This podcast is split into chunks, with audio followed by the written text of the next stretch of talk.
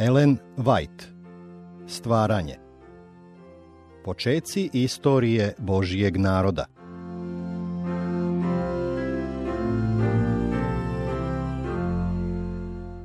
Četrdeset i peto poglavlje. Pad Jerihona. Ovo poglavlje zasnovano je na knjizi Isusa Navina 5.13 do 15 i 6.7.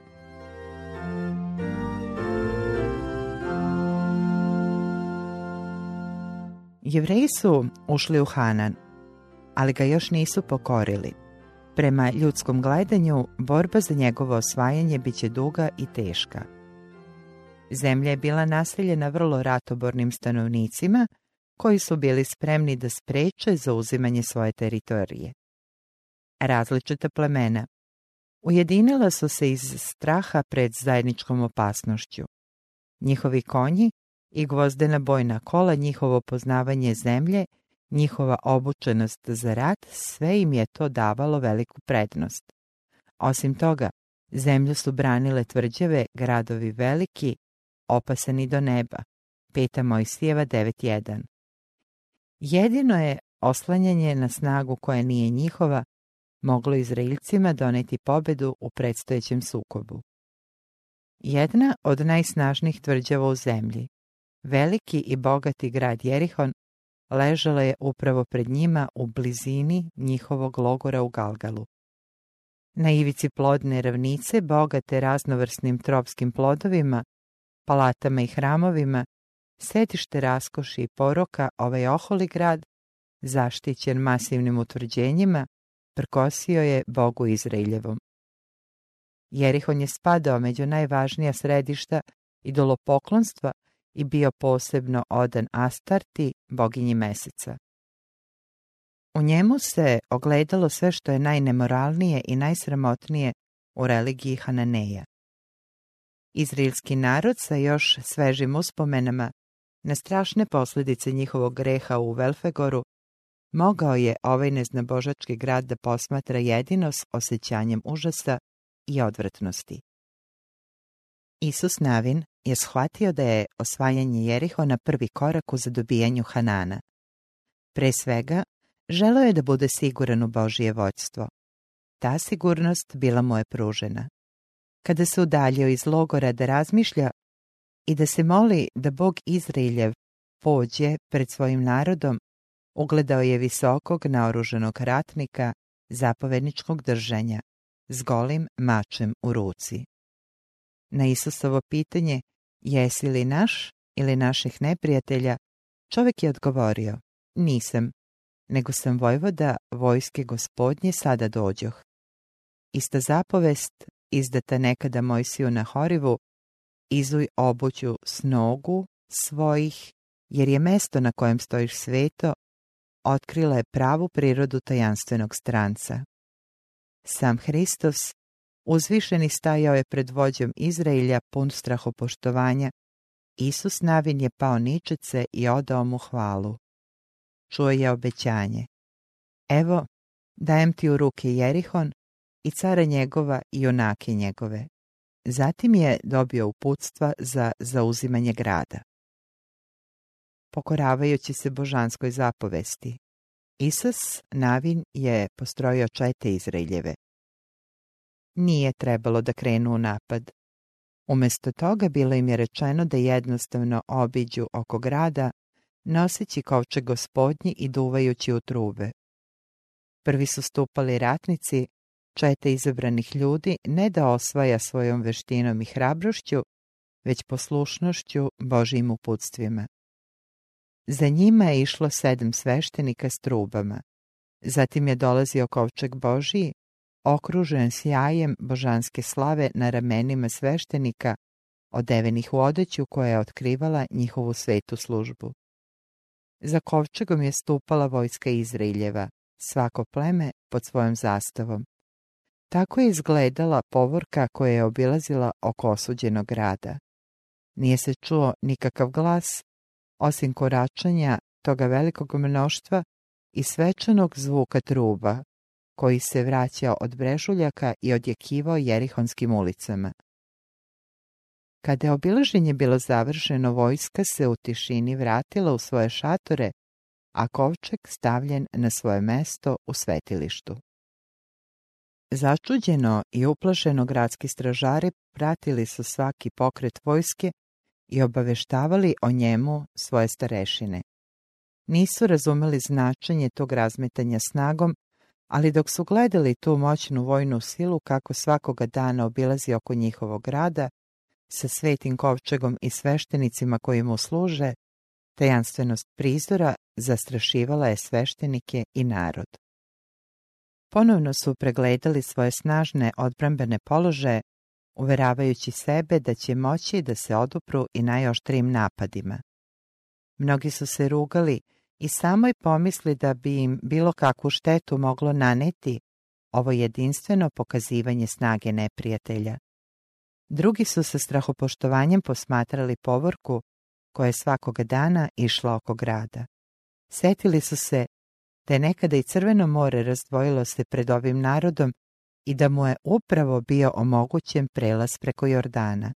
Nisu mogli da predvide kakvo će još čudo Bog učiniti za njih. Šest dana je izraelska vojska obilazila oko grada. Osvanuo je i sedmi dan. Još u praskozorje Isus navin je postrojio gospodnje čete. Sada im je bilo rečeno da sedam puta obiđu oko Jerihona i da na glasni znak truba i oni gromko uzviknu, jer će im tada Bog predati gradu ruke.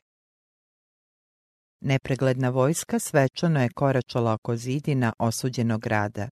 Sve je bilo tiho, ništa se nije čulo osim odmerenog koračanja mnogih nogu i povremenog zvuka truba koje su narušavale tišinu ranog jutra.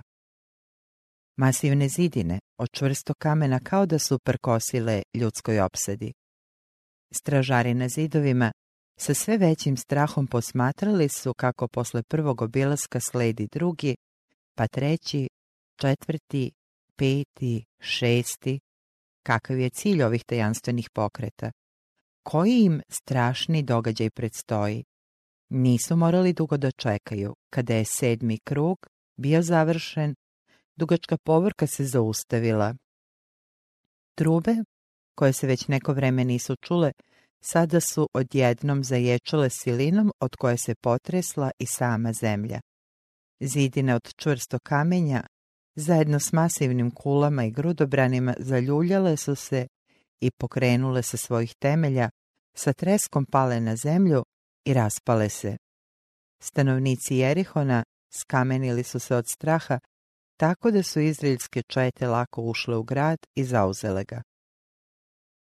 Ovu pobedu Izraeljci nisu postigli svojom snagom. Osvajanje su mogli da pripišu jedinu gospodu. Pa je kao i prvina roda zemaljskoga ceo grad zajedno sa svim što se u njemu nalazilo bio posvećen žrtvu Bogu. U misli Izraeljaca trebalo je da se utisne činjenica da prilikom osvajanja Hanana nisu morali da se bore sami, već da jednostavno kao Božija oruđa izvršavaju njegovu volju. Ne da traže bogatstva ili počasti za sebe, već da proslave gospoda svoga Boga. Pre zauzimanja grada bila je proglašena zapovest. A grad da bude proklet gospodu i što je god u njemu. Ali se čuvajte od prokletih stvari, da i sami ne budete prokleti i da ne navučete prokletstvo na oko Izraeljev i smetete ga. Svi stanovnici grada i sve živo što se nalazilo u njemu, žene i ljudi, dece i starci, volovi i ovci i magarci, sve je bilo stavljeno pod mač. Jedino je verna rava zajedno sa svojim domaćinstvom bila pošteđena da bi se održalo obećanje uhoda. Cijeli grad bio je spaljen. Njegove palate i hramovi, njegove veličanstvene građevine sa svojim raskošnim stanovima, bogatim zavesama i skupocenom odećom, sve je to progutao oganj. Ono što se nije moglo uništiti vatrom, srebro i zlato i posuđe od bronze i gvožđa, trebalo je da bude posvećeno službi u svetilištu. bilo je prokleto i samo mesto na kome se nalazio grad. Jerihon se više nikada nije smeo izgraditi kao tvrđava. Prokletstvo je bilo izrečeno nad svakim koji bi se usudio da obnovi zidine koje su bile oborene božanskom silom. U prisutnosti celog Izrailja svečano je objavljeno proklet da je pred gospodom čovek koji bi ustao da gradi ovaj grad Jerihon, na prvencu svome osnovao ga i na mezimcu svome postavio mu vrata. Potpuno istrebljenje stanovnika Jerihona bilo je samo izvršenje naredbe o stanovnicima Hanana koja je bila data preko Mojsija. Razbi ih, potri ih. Peta Mojsijeva 7.2 A u gradovima ovih naroda ne ostavi u životu niti jedne duše žive. Peta Mojsijeva 20.16 Mnogima ove zapovesti izgledaju suprotne duhu ljubavi i milosti koji su postavljeni kao zahtjevi u drugim delovima Biblije, ali one su u istinu bile u skladu s beskrajnom mudrošću i dobrotom. Bog je želeo da se Izraelci učvrste u Hananu, da se u toj sredini pojavi narod i oblik vladavine koji će u svemu predstavljati njegovo carstvo na zemlji. Oni su trebali ne samo da naslede pravu religiju, već i da njena načela prošire po celom svetu. Hananeji su se predali najnemoralnijem i najsramotnijem neznaboštvu i zato je bilo neophodno da se zemlja očisti od svega što bi moglo omesti ispunjenje božanskih milostivih namera. Stanovnici Hanana imali su bezbrojne prilike za pokajanje. 40 godina pre toga razdvajanje Crvenog mora i kazne nad Egiptom svedočile su o nadmoćnoj sili izraelskog boga. Sada je uništenje vladara Madijana, Galada i Vasana još jednom pokazalo da je gospod viši od svih bogova. Svetost njegovog karaktera, njegova odbojnost prema moralnoj nečistoti jasno je bila prikazana u kaznama koje su pogodile Izrael zbog učestvovanja u ponižavajućim obredima Velfegora. Svi ti događaji bili su poznati stanovnicima Jerihona, a mnogi od njih delili su ravino uverenje da je gospod Bog, Bog Izraeljev, Bog gore na nebu i dole na zemlji. Kao i ljudi pre potopa, Hananeji su živeli jedino da bi se rugali nebu i skrnavili zemlju. Ljubav i pravednost su tražile da se odmah uklone ovi buntovnici protiv Boga i neprijatelji ljudi. Nebeske vojske lako su oborile zidine Jerihona, tog oholog grada čija su utvrđenja 40 godina pre toga užasom ispunila srca uhoda. Svemoćni bog Izrailjev je rekao, evo, dajem ti u ruki Jerihon. Protiv te reči ljudska snaga bila je nemoćna. Verom padoše zidovi Jerihonski, jevrejima 11.30. Vojvoda gospodnje vojske je razgovarao samo sa Isusom Navinom.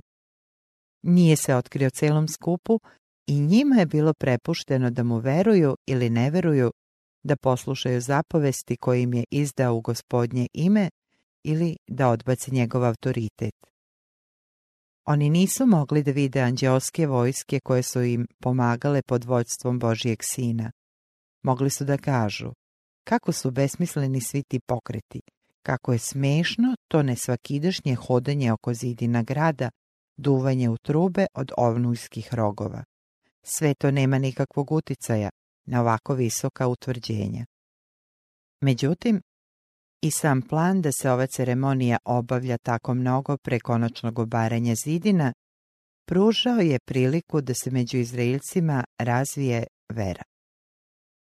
U njihove misli trebalo je da se ureže saznanje da njihova snaga nije u ljudskoj mudrosti, niti u ljudskoj moći, već jedino u Bogu njihovog spasenja. Trebalo je da na taj način naviknu da se potpuno oslone na svog božanskog vođu. Bog će učiniti velika dela za one koji se uzdaju u njega. razlog što onima koji se smatraju njegovim narodom nedostaje snage, krije se u tome što se previše oslanjaju na svoju mudrost i ne dozvoljavaju gospodu, ne pružaju mu priliku da se svojom silom posluži u njihovu korist. On će svojoj deci koja veruju u njega pomoći u svakoj neprilici, ukoliko se budu potpuno oslonili na njega i ako mu budu poslušni svim srcem. Isus Navin je uskoro posle pada Jerihona odlučio da napadne Gaj, mali grad u Klisurama, nekoliko kilometara zapadno od Jordanske doline. Uhode poslane u to mesto vratile su se s izveštajem da stanovnika ima vrlo malo i da ih može savladati i omanja vojna sila. Velika pobjeda koju je Bog postigao za njih doprinela je da Izraelci dobiju samopouzdanje. Pošto im je Bog obećao Hanansku zemlju, osjećali su se sigurnim, zaboravljajući da im jedino božanska moć može obezbediti uspeh. Čak i sam Isus Navin, ne tražeći savjet od Boga, počeo kovati planove o zauzimanju Gaja. Izraelci su počeli da se hvale svojom snagom i prezrivo gledaju svoje neprijatelje. Očekivali su laku pobedu, smatrali su da će 3000 ljudi lako osvojiti to mesto. Krenuli su u napad, ne pitajući se da li je Bog s njima. Prodrli su skoro do pred sama gradska vrata, ali upravo tu naišli su na najodlučniji otpor. Uplašeni brojem i temeljitom pripremljenošću svojih neprijatelja, počeli su zbunjeno da beže niz strmu padinu. Hananeji su se dali u poteru za njima i goniše ih od vrata i pobiše ih na strmini. Iako su gubici bili neznatni po broju, bilo je pobijeno 36 ljudi, poraz je obeshrabrio sav skup. I rastopi se srce u narodu i posta kao voda. Tada su se prvi put sukobili sa Hananejima u otvorenoj borbi, iako ih branioci tako malog grada mogu naterati na bezglavo povlačenje, šta će se dogoditi kada se budu upustili u veće sukobe. Isus Navin je ovaj neuspeh pripisao božanskom nezadovoljstvu i u očajanju i strahu razderao haljene svoje i pao licem na zemlju pred kovčegom gospodnjim i ležao do večeri, on i starešine Izraeljeve posluši se prahom po glavi. Povikao je, jao gospode Bože, zašto prevede ovaj narod preko Jordana da nas predaš u ruke Amorejcima da nas pobiju? Gospode, šta da kažem, kada je Izrael okrenuo pleća pred neprijateljima svojim? Čuće Hananej i svi stanovnici te zemlje i sleći će se oko nas i istrebit će ime naše sa zemlje i šta ćeš učiniti od velikog imena svoga. Gospodnji odgovor je glasio, Ustani, šta si pao na lice svoje? Zgrešio je Izrael, prestupio zavet moj koji sam im zapovedio. Bilo je vreme za brzo i odlučno delovanje, a ne za očajavanje i jadikovanje. U logoru se pojavio tajni greh, koji je trebalo pronaći i ukloniti da bi gospodnja prisutnost i njegov blagoslov mogli da budu s njegovim narodom. Neću više biti s vama ako ne istrebite između sebe prokletinju.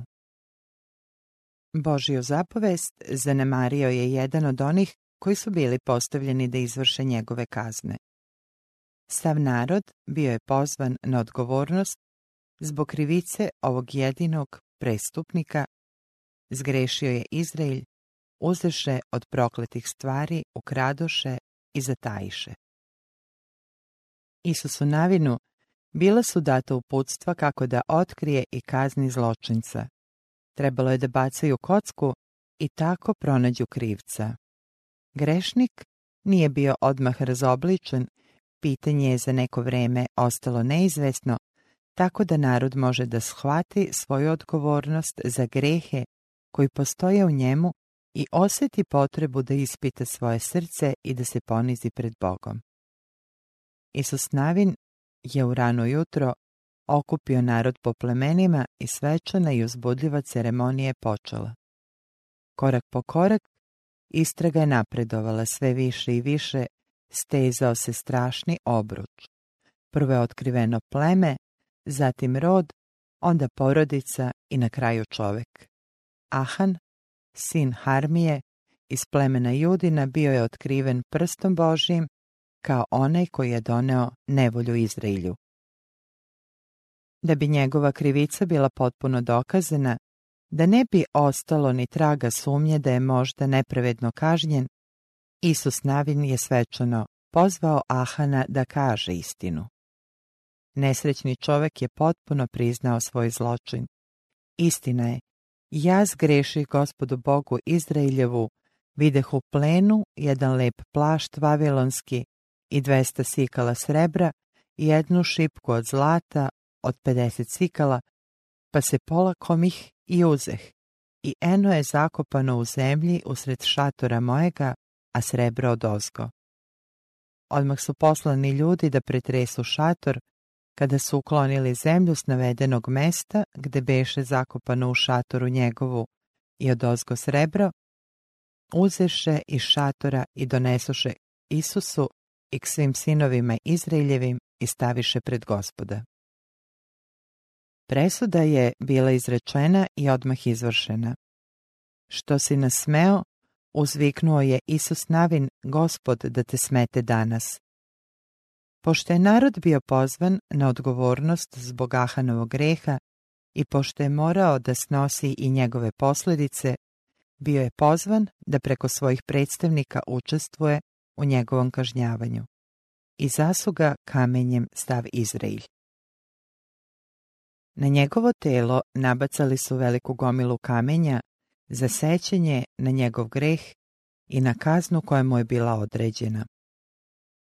Otuda se prozva ono mesto dolina Ahor, dolina nevolje do danas, u knjizi dnevnika o njemu je ostalo zapisano Ahan koji smuti Izrailja. Prva dnevnika 2.7 Ahan je svoj greh učinio prkoseći najneposrednijim i najsvečanijim opomenama i najsilnijim otkrivenjima Božije sile. Cijelom Izraelju bilo je objavljeno, ali čuvajte se prokletih stvari da i sami ne budete prokleti. Zapovest je bila proglašena neposredno posle čudesnog prelaska preko Jordana i obnavljanja zaveta sa Bogom putem obrezanja naroda posle svetkovanja Pashe i pojavljivanja anđela Zaveta Vojvode gospodnje vojske. Posle njenog izdavanja razoren je Jerihon, što je pokazalo da će svi prijestupnici Božijeg zakona sigurno biti uništeni. Činjenica da je jedino božanska sila darovala pobedu Izraelju, da Jerihon nisu osvojili svojom snagom, dala je svečanu vrednost zapovesti koja je zabranjivala prisvajanje makar i najmanjeg dela plena. Bog je silom svoje reči zauzeo ovu tvrđavu, pobjeda je pripadala samo njemu i zato je samo njemu morao biti predat i grad i sve što se našlo u njemu. Među milion Izraeljaca našao se samo jedan koji se u tom svečanom trenutku pobjede i suda odvažio da prekrši Božju zapovest.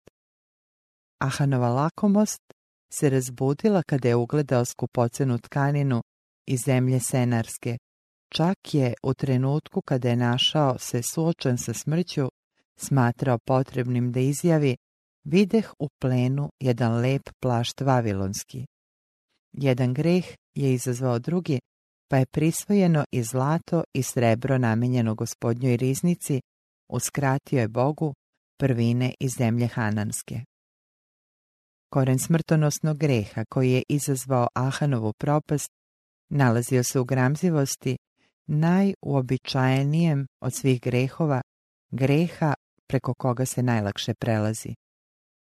Dok se prestupnici drugih zapovesti suočavaju s prezirom i osudom, veoma se redko dešava da se prekršioci desete zapovesti kazne makar ukorom. Veličina toga greha i njegove strašne posljedice mogu se dobro vidjeti u Ahanovoj istoriji. Gramzjevost je zlo koje se postepeno razvija. Ahan je bio pohlepan sve dok se pohlepnost nije pretvorila u naviku koja ga je okovala skoro neraskidivim lancima. Iako se predao ovom zlu, svakako bi se užasno i od same pomisli da donese propast svemu Izraelju, međutim, njegova svijest bila je umrtljena grehom i kada je iskušenje se pojavilo, pao je kao lak plen u njegovu zamku. Zar se slični gresi ne čini i sada, uprkos tako svečanim i izričitim opomenama? I nama je isto tako neposredno zabranjeno da budemo pohlepni kao što je Ahanu bilo zabranjeno da uzme deo jerihonskog plena. Gospod je objavio da takvi postupci spadaju u idolopoklonstvo. Nama je upućena opomena ne možete služiti Bogu i mamonu. Matej 6.24 Čuvajte se od lakomstva. Luka 12.15 Lakomstvo da se i ne pominje među vama. Efesima 5.3 Imamo pred sobom strašnu sudbinu Ahana, Jude, Ananije i Safire. Pre svih njih pred nama je Luciferova sudbina, sina Zore, koji je lakomo težeći za uzvišenim položajem zauvek proigrao slavu i sjaj neba.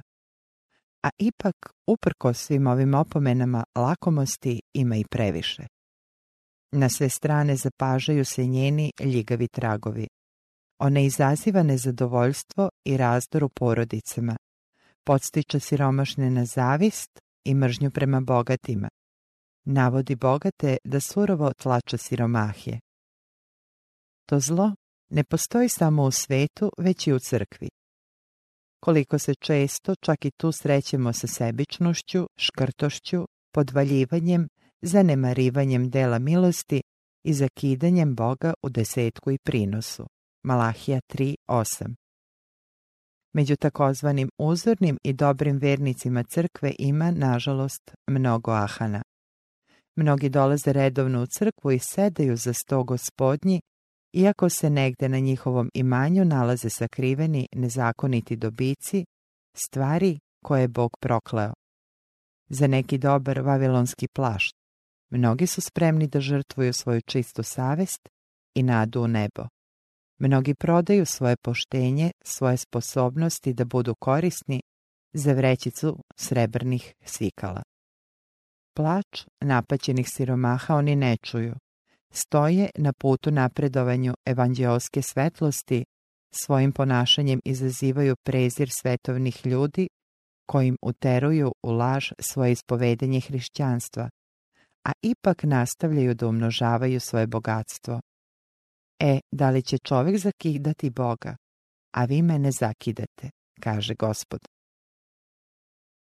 Ahanov greh doneo je nesreću celom narodu, Zbog greha jednog čoveka Božije nezadovoljstvo počivaće na celoj crkvi, sve dok se prestup ne pronađe i ukloni.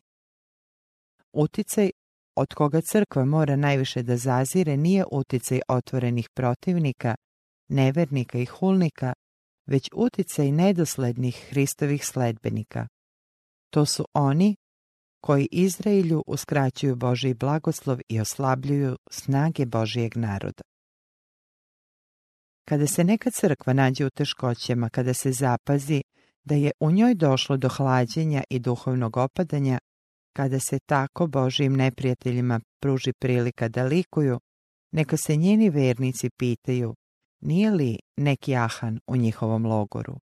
Ponizno i skrušena srca, neka se svi potrude da otkriju skrivene grehe koji su im uskratili Božiju prisutnost. Ahan je priznao svoj greh, ali je bilo prekasno da priznanjem osigura pomilovanje. On je gledao izraelsku vojsku kako se vraća iz Gaja pobeđena i obeshrabrena, ali ipak nije istupio i priznao greh. Video je Isusa Navina i izraelske starešine kako padaju na svoja lica ispunjeni bolom, koji je bio suviše velik da bi se mogao izraziti rečima. da je tada izrekao svoje priznanje, pružio bi makar neki dokaz istinskog pokajanja, ali je i tada ćutao. Slušao je službeni proglas da je u Izraelju učinjen veliki greh, čak je čuo i o kakvom grehu je reč. Međutim, njegove usne bile su zapečućene. Zatim je sprovedena svečana istraga. Kakav je užas potresao njegovu dušu kada je njegovo pleme bilo razobličeno, a zatim njegov rod i na kraju njegova porodica. Ipak nije izgovorio ni reč pokajanja sve dok Božiji prst nije bio usmeren na njega. Tada, kada više nije mogao da sakrije greh, priznao je istinu. Kako se često čuju slična priznanja? Velika je razlika između priznanja činjenica, kada se one utvrde i dokažu, i priznanja greha koji su poznati jedino Bogu i grešniku. Ahan ne bi ni tada priznao da se nije nadao da će priznanjem izbeći posljedice svog zločina. Međutim, njegovo priznanje jedino je poslužilo da pokaže da je kazna bila pravilno odmerena. On se nije istinski pokajao za greh, nije bio skrušen, nije promenio namere, niti mu je zlo bilo strano. Kada se krivci budu našli pred Božijim prestolom, kada svaki slučaj već bude rešen na život ili smrt, čući se ista takva priznanja. Posljedice koje će svaki od njih morati da pretrpi navešće ih da priznaju svoj greh. Na priznanje će ih primorati užasavajuće saznanje da su osuđeni, da im jedino preostaje da iščekuju izvršenje kazne. Ali takvo priznanje neće moći da spase grešnike. Sve dok budu mogli da prekrivaju svoj greh od svojih bližnjih, mnogi će se kao nekada Ahan osjećati sigurnim i varati sebe da ni Bog neće biti tako nemilostiv da razobliči njihovo bezakonje. Kada postane prekasno, stići će ih njihovi gresi u onaj dan kada se više neće moći večno očistiti žrtvom ili prilogom. Kada se budu otvorili nebeski izveštaj i sudija neće rečima objaviti čoveku njegovu krivicu, već će samo uputiti jedan prodoran, ubedljiv pogled i svako delo, svaki postupak u životu, pojavit će se živo u sećanju prestupnika. Neće biti potrebno kao u dane Isusa Navina da grešnika postepeno otkrivaju od plemena do porodice, već će on sam svojim usnama priznati svoju sramotu. Gresi, sakriveni od ljudi, bit će tada objavljeni celom svetu.